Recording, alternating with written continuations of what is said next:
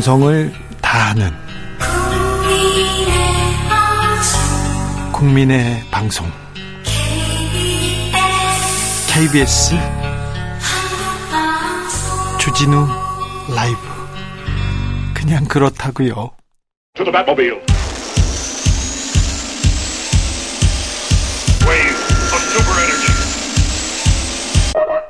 주 기자의 1분.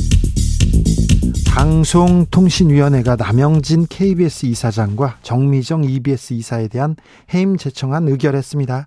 MBC 방송문화진흥회 권태선 이사장 해임 청문도 진행했습니다. 권 이사장도 곧 해임될 것으로 보입니다. 해임에 대한 혐의 그리고 절차에도 문제가 있다는 비판 계속 나옵니다. 이명박 정권의 언론 장악보다 더 거칠다, 이런 비판도 나옵니다. 윤석열 정부에서 KBS, MBC, EBS 공영방송 3사의 이사장과 이사 해임 동시에 추진하고 있습니다. 그다음엔 사장 해임이 이어질 거고요. 본부장 해임, 국장 해임, 진행자 해임 이렇게 진행될 것 같습니다. 슬픈 예감은 틀린지 않습니다. 오늘 공영방송 이사 17명이 야만적인 공영방송인이라고, 공영방송 장악이라고 기자회견을 열었습니다. 발언들 살펴보겠습니다. 대한민국 역사는 2023년 8월을 윤석열 정부가 공영방송을 짓밟고 언론 자유와 민주주의를 철저하게 유린한 달로 기록될 것이다. 방송통신위원회가 절차는 물론 국가기관 조사도 무시한 채 터무니없는 근거를 앞세워 해임을 밀어붙이고 있다. 이는 공영방송 장악을 위한 윤석열 정부의 도넘은 폭주다. 윤석열 정부는 주인이 국민인 공영방송이 아니라 정권이 주인인 공영방송을 원하고 있다. 이런 얘기 나왔습니다. 정권을 비판한다고 다 문제 보도가 아닙니다. 정권 비판적인 언론사는 다 날리면 되는 곳이 아닙니다. 비판 언론을 공산당 취급하는 것은 독재자의 발상입니다. 주기자 1분이었습니다.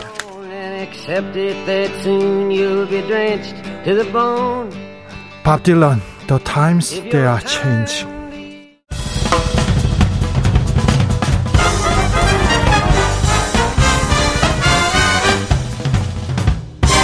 훅 인터뷰. 훅 인터뷰 이어가겠습니다. 17일 이재명 대표 검찰 소환이 있습니다. 18일 이동관 방통위원장 후보자 청문회 있습니다. 18일에는 한미일 정상회담도 있는데요. 이렇게 일이 많은데 민주당 내에서는 혁신안을 둘러싼 진통이 이어지네요. 당내 최대 의원 모임인 더 좋은 미래 대표 강훈식 더불어민주당 의원과 더 좋은 미래에 대해서 얘기 나눠보겠습니다. 의원님 안녕하세요. 네, 안녕하세요. 잼버리 끝났는데 잼버리 평가부터 좀 해야 될 것 같은데요. 뭐가 문제였어요?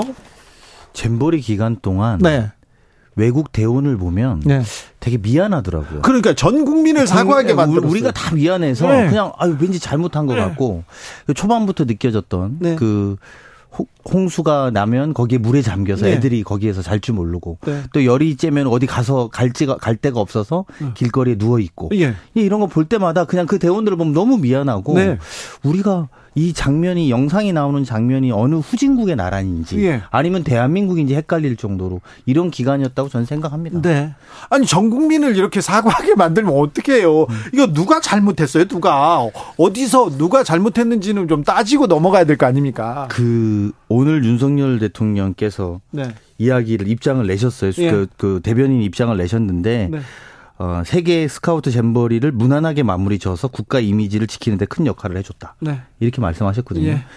국민은 모두가 사과하고 죄송했는데 대통령만 잘했다라고 하는 지금 그런 양상이고요. 본인이 그 책임이 있기 때문에 그렇게 말씀하시는 것 같아요. 정부와 뭐 지자체에서 잘못했고 좀 준비를 잘못했지만 국민들이 나서서, 종교가 나서서, 기업이 나서서 무난하게까지는 몰라도 큰 사고 없이 끝내서 다행이긴 하는데, 이거 그런데 국민의힘에서는 전 정부가 잘못했다, 그리고 김완규 대변인 부산의 엑스포 유치 사실상 물 건너갔다, 이거 국익 침해하는 상황이다, 이렇게 공세를 취합니다. 이게 사실은 작년부터 이게 반복적인 장면인데요. 양평고속도로 처음에 문제 있다고 민주당이 작년 국감이 지적했을 때요. 아무 문제 없다, 그러지 말아라, 오히려 혼돈스럽게 하는 가짜뉴스다 그런 제기했었고요. 예. 잼버리도 작년에 문제제기 국감 때 했습니다. 민주당에서. 예. 그때도 또 걱정하지 마라. 제가 직을 걸고 다 처리하겠다고 여가부 장관 발표한 영상이 돌아다니고 있잖아요. 예. 그리고 나서 지금 김한규 의원이 이렇게 하면은 이제 사실상 부산 엑스포도 물 건너가는 거 아니냐라고 이야기했다고. 예. 사실은 본인들은 뭐 말꼬리 잡는 게 아니라고 하지만 이게 그 달을 가리켰는데 손가락만 보는. 네. 뭐 그걸 이제 견지망울이라고 하잖아요. 네. 그런 형국인 것 같고 괜히 그냥 그 야당의 원내대변인 하나 드잡이해서 본인들의 책임을 면하려고 하는 이상주의야도 아니로 보입니다. 그렇습니까? 네. 민주당 상황으로 가보겠습니다. 가기 전에요. 국민의힘에서 총선 폭망론, 수도권 위기론 나옵니다. 어떻게 보십니까? 엄살이죠. 엄살입니까? 네. 저는 엄살이라고 봅니다. 국민의힘이 선거를 하는데 굉장히 최적화되고 있다고 저는 판단하는데요. 그런 네. 면에서 보면 네. 과거하고 다릅니다. 과거에는 민주당이 선거를 좀 잘했다라고 판단했었고 네. 국민의힘은 선거 잘 못해 이렇게 인식을 여의도에서 많은 분들이 했었는데요. 네. 지금은 국민의힘이 훨씬 아젠다 세팅 능력도 네. 훨씬 더 여당이기 때문에 스피커가 커졌고요. 네. 그리고 국민의힘의 엄살론이죠. 일종의. 선거 전략으로도 보이기도 해요. 네, 네. 사실은. 왜 그러냐면 국민의힘이 지난 총선에 비해서 이번 총선을 대하는 자세가 훨씬 상황이 좋아졌잖아요. 좋아졌는데도 우리 망한다 이 얘기가 나옵니다. 사실은 위기론은 민주당에서 나와야 되는데 민주당에서도 위기론이 나오지만 지도부나 중심부에서는 나오지 않습니다.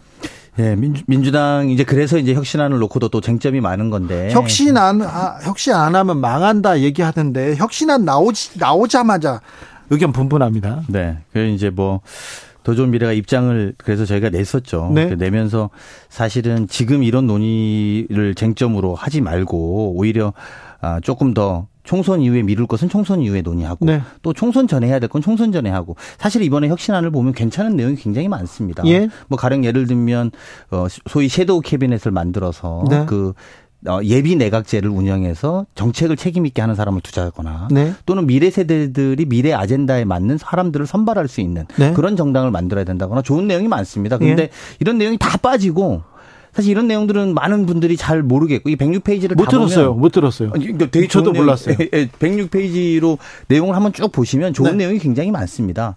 그런데 이제 문제는 뭐냐면 쟁점이 되는 것이 예. 대의원제도 폐지와 예. 그리고 또 하나는 총선 소위 말하는 자격 요건이라고 할까요? 올드보이 용태론 그런 것 두 가지만 남아 있다 보니까 네. 이제 이거 갖고 또 당이 수렁으로 빠지면 안 된다라는 게 이제 저희 더 좋은 미래 입장이고 네. 좋은 것들은 지금 진행하고 혁신위의 안 중에서 네. 혁신위의 안이 나왔다고 100% 다 하거나 100% 다 안 하거나 이럴 문제가 아니잖아요. 네. 이제 그런 것들은 하고 그리고 총선과 관련된 건 총선 기획단에서 기획단장은 이제 또 임명해야 되니까 보통은 사무총장이 할 텐데 예. 그 임명해서 그런 이후에도 그 논의들을 진행하고 또 대의원제도 폐지는 당장 전당대회가 있는 건 아니지 않습니까? 네. 그러니까 전당대회는 어차피 총선 뒤에 할 가능성이 높거든요. 네. 그러면 그때 전당대회 준비위원회를 열어서 그런 것들을 논의하는 게 그 준비위원회 룰 세팅입니다. 네. 그래서 그런 것들을 그렇게 체계 있게 하지 네. 이걸 갖고 당의 내부 분열에 보이는 것은 우리가 단결하는데 지장이 있다. 이게 이제 더 좋은 미래 입장입니다. 그렇습니다. 혁신한 논의를 미루자. 그리고 핵심적인 거 중점적으로 추진할 거 말고는 미루자. 이렇게 더 미래에서 입장문이 나왔습니다. 그런데요. 대의원제 폐지. 솔직히 말해서 이 부분은 대의원제 얘기는 당권하고 관련이 있는 거잖아요. 그렇습니다. 공천권하고. 네. 네. 이번 총선 얘기도 아니잖아요. 그렇습니다. 네. 근데 왜 지금 대의원제 폐지가 지금 화두가 돼야 됩니까? 이제 그런 문제 때문에 국민들이 이거는, 오히려 네. 보실 때는 자기네들 밥그릇 싸움으로 보실 수밖에 없을 거고. 국민들은 그렇게 볼 수밖에 없죠. 오히려 그래서 제가 말씀 아까 드린 좋은 내용들. 네. 아까 정책. 최고위원을 둔다든지 아니면 미래세대 대표 주자들을 만들어 키운다든지 이런 것들은 아무도 기억 못하고 있는 게 안타깝다는 오늘 거예요. 당장 정청래 최고위원 그리고 박찬대 최고위원 혁신안 반대하면 집단 항명이다 얘기 나왔어요. 네. 또 이 얘기 받겠죠. 내일 모레 의총이 있습니까? 16일 날 저희가 의총이 있고요. 예. 이달 말에 28일, 29일 정도에 아마 또 의원 워크숍이 있습니다. 네. 정기국회를 앞두고. 네. 그 두 개의 과정 속에서 이 논의들이 계속 될 거라고 봅니다. 네. 당 내에서 지지고 볶아야죠. 네. 지지고 볶아서 얘기를 해야 되는데 네. 국민들한테는 비전과 정책과 민생에 대한 얘기를 더 많이 가지고 싸웠으면 좋겠어요. 맞습니다. 네. 맞습니다. 올드보이 용태로는 어떻게 보십니까? 저는 젊으면 무조건 정답이고 나이가 들었으면 틀렸다라는 식으로는 접근하면 안 된다. 예? 다만 민주당이 국민들이 볼 땐 변화와 쇄신 또 새로운 이미지, 새로운 에너지가 필요하다는 건 사실이다. 네. 이제 그 공간이 한정적이었기 때문에 그런 부분에 있어서 국민들이 어떤 정당으로 가는지가 이번 총선의 바로미터가 될 거기 때문에 네. 그런 부분은 감안하시는 게 맞다고 생각합니다. 그렇죠. 그 얘기를 더 해야 되는데 민주당에서 어떤 모습을 보여줄지 어떤 사람으로 선거를 치를지 참 궁금합니다. 그런데요.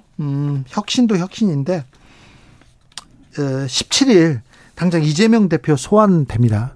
검찰에 소환되면 소환 다음에는 또 영장 청구일 수도 있고요. 어떤 또 그 다음 절차가 진행될 텐데 어떻게 보고 계신지요? 근데 뭐 저 개인적으로 보면 예. 이 사법 리스크는 한 2년째 제가 방송 나갈 때마다 거의 매달 매주 네. 이야기하고 있는데 민주당 중진이나 민주당에서 책임 있는 분들은 다 이 얘기를 해야 됩니다. 네, 이 이야기에 대해서 저희가 답변을 요구받고 하는데 예. 실제 당내 분위기가 막 그런 것들을 거칠게 몰아치고 이런 분위기는 사실은 아닙니다. 예. 그리고 오히려 많은 사람들은 또 이재명 대표의 상황에 대해서 안타깝게 생각하는 게 사실이고 예. 근데 이제 제가 오히려 여기서 대목이 좀 짚고 싶은 것은 이번 달 초까지만 해도 지난달 말까지만 해도 양평고속도로 또 우리 고 최수근 상병 수사 이 의혹이라든지 네, 중요하죠. 여러 가지 사건들이 굉장히 많이 나왔는데 중요해요. 그것에 맞춰서 하필이면 여당의 지지율이 떨어질만 하면 이재명의 사법 리스크는 어떻게 됩니까? 이번에 또 소환한다는데 알고 계십니까? 라는 것으로 국면을 1년 정도 버티고 있다는 게 지금 여당의 모습인 걸 의심을 지울 수가 없습니다. 개인적으로. 그래서 네. 물론 이제 이재명 대표의 사법 리스크라고 하는 소위 말하는 이번에 소환되는 것과 관련해서 대응을 잘하는 것은 당의 역할이고 이재명 대표를 중심으로 이렇게 해야 되겠지만 제가 이런 의혹이 계속 드는 것은 저만 그런지 모르겠습니다. 네. 자, 아무튼 이번 주에 소환. 다음 주에 또 영장 치는 거 아니야 이런 얘기도 있습니다. 그리고요 또 이화영 전 부지사가 발언을 바꿈으로써 쌍방울 대북 송금 의혹에도 또 조사를 받아야 될 것 같아요. 이 이슈는 또 상당 기간 또 뉴스를 잡아먹을 것 같습니다. 네, 그래서 이제 그게 결국은 다 묶여서 결국은 또 8, 9월에 방탄국회 하는 거 아니냐. 네. 이제 이게 언론이 저희 당한테 묻고 있는 시각인데요. 이재명 대표가 어쨌든 국회 교섭단체 대표연수를 통해서 불체포특권 네. 포기 말하신 만큼 네. 그런 것들 뭐 방탄국회 같은 상황은 없을 거라고 생각합니다. 네. 네. 국회에도 뭐 지장이 없고 민주당에도 지장이 없이 네. 뭐 하루 이틀 문제 아니잖아요. 네. 비대위 혁신이 끝나자마자 비대위 얘기도 나오는데 이 부분은 어떻게 생각하세요? 저는 너무 설인 것 같습니다. 지금은 낭설이다. 그러니까 그거는 이재명 대표의 퇴진을 전제하고 이야기하는 건데 네. 좀 나간 이야기다 이렇게 생각합니다. 18일 이동관 방통위원장 후보자 인사청문회 예정됐습니다. 국민들이 굉장히 집중해서 네, 관심 있게 쳐다보고 있는데 민주당 준비 잘하고 있습니까? 근데 이게 참 저희가 이제 이런 부분에 앞으로 잘 싸워야 되는데 특히나 다른 게 아니라 학폭과 학폭 무마 과정에서 또는 인사청탁이라는 이 참고인이나 증인이 핵심이거든요. 예. 근데 여당이 일체 합의를 안 해주고 있어요. 그래서 아예 증인이 없는 청문회를 합니다. 그래요? 네. 증인이 아예 없는 청문회를 하고 그리고 뭐 재산 형성 과정에서 뭐 예를 들면 퇴직 시 16억 MB 그 정부 때 퇴직할 때 16억이다 치면 홍보실에서 51억이잖아요. 예. 그러면 이제 이런 것들에 또 언론사 성향 분석이나 이제 이런 것들에 대한 걸 하려면 증인이나 이런 것들을 저희가 자료도 받을 거예요. 자료도 당연히 자료는 받을 수 있는데 근데 이게 증인과 참고인 합의가 전혀 안 돼 버려서 증인 참고인 안 하겠다라는 건 뭐냐면 저는 하루 버텨서 답정로 청문회 할 거다. 네. 이렇게 정하고 나오는 거다. 저는 이렇게 봅니다. 그래요? 예. 아니 민주당이 의석이 그렇게 많은데 이거 좀 뭐 관철할 수 없습니까? 증인도 못 부릅니까? 그게 합의사항이라고 판단하면 사실 좀 그런 부분에 저희가 곤란한 게 있습니다. 그러니까 여기서 밀어붙이면 또 밀어붙이는 대로 또 이야기가 나올 수밖에 없었어요. 그런 게 저희로서는 많이 어려운 부분이죠. 그래요? 예. 만약에 이동관 방통위원장 후보자 청문회가 별 문제 없이 별 큰 논란 없이 이렇게 진행되고 대통령이 임명하고 그러면 아마 민주당 지지자들이 매우 실망할 겁니다. 그럼요. 그리고 이게 사실은 이동관이 언론 탄압, 언론 장악. 우리가 소위 말하는 민주주의의 세 가지 요건을 투표로 내 사람을 뽑을 수 있어야 되고 네. 다양한 반대 의견을 주장할 수 있어야 되고 예. 그 반대 의견을 전달할 수 있어야 되는데 특히 전달할 수 있는 부분을 막는 게 언론 통제하는 거 아닙니까? 예. 그러니까 이동관 이 위원장을 방통위원장을 임명하겠다는 걸 통제하겠다는 노골적인 표면이기 때문에 저희 지지자들한테 많은 상처가 될 거라고 생각하고 저희도 최선을 다하도록 네. 하겠습니다. 후쿠시마 오염수 문제 국민들이 걱정합니다. 두 번째 양평고속도로 이거 종점이 갑자기 바뀌어서 이상하잖아요. 이렇게 생각합니다. 이렇게 생각하는 국민들이 많습니다. 그런데 왜 민주당은 속 시원하게 이런 문제 못 파헤쳐요? 이렇게 물어보는 사람들 많습니다. 이럴 때 제일 어려운데요. 속 시원하게 파헤치도록 도도록 하겠습니다. 네. 뭐 방법이 뭐가 있습니까? 근데 저는 제가 이제 예결위 관사인데요. 이제 올 8월 말 되면 예결위 결산을 처음 시작합니다. 그래서 작년 결산까지가 문재인 정부 결산이었어요. 작년 8월 달에 한 건. 예. 근데 이번이 윤석열 정부의 첫 결산입니다. 윤석열 정부가 세운 예산을 1년 동안 어떻게 썼는지를 보는 건데요. 이제 야당이 야당답게 싸워서 결과를 좀 내는 노력을 해야 되겠다라고 저희 스스로들 의원들끼리 많이 다짐하고 있습니다. 네. 오늘 광복절 특사 명단이 이렇게 발표됐습니다. 전 강서구청장 김태우 전 강서구청장 이름이 들어있고 재계 인사들이 많이 올라있더라고요. 어떻게 보셨어요? 솔직히 말해도 될까요? 솔직히 말하세요. 저희는 문재인 정부 때 너무 이런 것들을 염치 따지고 또 균형 감각 따지고 네. 국민 통합 생각하고 네. 정말 이렇게 너무 했던 것 같습니다. 네. 이 사람들이 이 정부가 하는 거 보니까 통합 상관없고요. 내 편 잘 챙기는 거고요. 그리고 나한테 도움 줬던 사람을 챙기는 거에 철저하게 포커스되어 있습니다. 네. 보통의 사면이라는 건 대통령의 고유권한이고 그 고유권한을 쓸 수 있는 권한을 준 것은 네. 그걸로 국민을 좀 더 안으라는 거잖아요. 통합해라는 의미지. 핵심의 통합이거든요. 네. 그러면 야당의 인사들도 안고 여당 인사도 좀 안으라고 기회를 줬는데 야당은 아예 모르겠고요. 여당만 또는 야당에 반대하는 사람들만 전부 다 안아서 발표했다라는 것 자체는 어떤 의미로 보면 참 우리가 잘못했다. 이런 생각이 듭니다. 네. 윤석열식 인사, 윤석열식 정치에도 그런 부분이 많이 좀 함유돼 있어요. 맞습니다. 네. 네. 우리 편, 그리고 내 편. 반대하면 적. 네. 네. 그런데요. 여기에 효과적으로 민주당이 대응하고 있지 못한 것 같다. 이런 지적은 계속 받으시죠? 네, 많이 듣고 있어요. 대통령 지지율이 별로 국민들의 지지를 크게 받고 있지는 않습니다. 그렇지만 국민의힘 지지율과 민주당 지지율은 엎치락 뒤치락 하면서 민주당 못한다는 의견도 더 많아요. 네. 민주당 밉다. 이런 얘기 많이 들을 텐데 네. 어찌 돌파구를 내셔야 될 거 아닙니까? 돌파구를 내야 되는데 저는 두 번 정도의 기회가 앞으로 저희한테 올 거라고 보는데 네. 그중에 하나가 사실은 이제 올해 국정감사는 아주 중요할 거라고 봅니다. 네. 그리고 그거 끝나고 나면 김건희 특검 문제들을 우리가 연말에는 정리를 좀 해야 될 거거든요. 그래서 그런 문제들이 좀 다가오면 네. 저희들이 아마 국민들이 볼 때 실체들을 좀 벗겨내는 국정감사를 저희가 만들어낼 수 있다면 네. 저희가 조금은 더 야당답다 이런 걸 보여줄 수 있지 않을까 하는 기대. 180석 가까운 의석을 가지고 있는 민주당 2년째 지금 김건희 특검만 외치고 있느냐 이렇게 얘기도 나옵니다. 네. 네. 물리적으로 시간이 이제 최대한 맥시멈에서 이제 올 연말인데요. 네. 그거를 진행하게 되면 좀 상황이 많이 달라지긴 하죠. 달라질까요? 네. 네. 민주당에서는 윤석열 대통령 그리고 김건희 여사를 너무 믿고 있는 것 같다 이런 생각도 해요. 아닙니다. 그렇진 않습니다. 저 개인적으로 볼 때는 네. 이 정부도 되게 진화하고 있다는 느낌을 많이 받고 있기 때문에 네. 저희도 빨리 진화해야 된다는 생각 많이 합니다. 진화한다니요? 뭐라고 할까. 처음에 외교에 네. 나가면 네. 그 실수가 다 노출됐거든요. 예예. 다 노출되지 않았습니까? 네. 그래서 외교를 한번 나갔다 오면 소위 말하는 대통령 리스크라고 할 정도로. 국민들을 걱정했죠. 국민들 걱정했잖아요. 네. 근데 지금 그게 안 나옵니다. 네. 적어도 덮어내는 진화를 하고 있는 거죠. 새로운 실수를 잘 덮어서 움직이고 있다라고 저는 그렇게 판단하거든요. 본질은 달라지지 않았을 겁니다. 대통령이 몇 번 나가셨다고 왔다고 해서 내가 정신 차리고 잘해야겠다 이런 말씀을 하신 적은 없어요. 대통령은 똑같을 텐데 주변의 대통령실이나 관계자들이 이걸 잘 덮어서 오고 있다라고 저는 판단하고 있거든요. 그런 면에서는 진화하고 있다고 보죠. 네. 실체는 살아있을 거라고. 민주당도 좀 진화해야 되는 거 아닙니까? 맞습니다. 네. 네. 무능 부패 이런 얘기를 떠나서 민주당은 미워요. 여기에서 좀 벗어나지 못하는 것 같아요. 저 특별히 20, 30대 떠나버린 20, 30대의 마음을 되찾아와야 되는데 민주당의 전통적 지지층 수도권 20, 30대 얘기했는데 요새는 그거 거기에 동의하는 사람 별로 없거든요. 맞습니다. 네. 네. 어찌하실 겁니까? 더 좋은 미래에 대해서 어떻게 고민하고 계세요?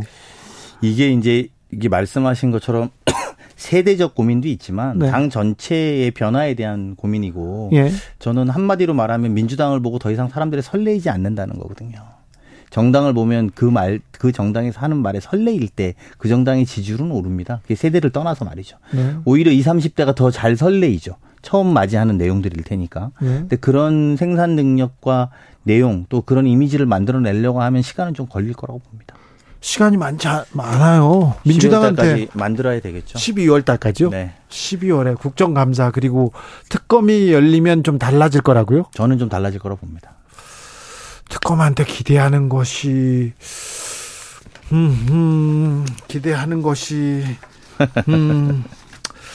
알겠습니다. 여기까지 들을까요? 네. 강훈식 더 미래 대표였습니다. 네. 감사합니다. 고맙습니다.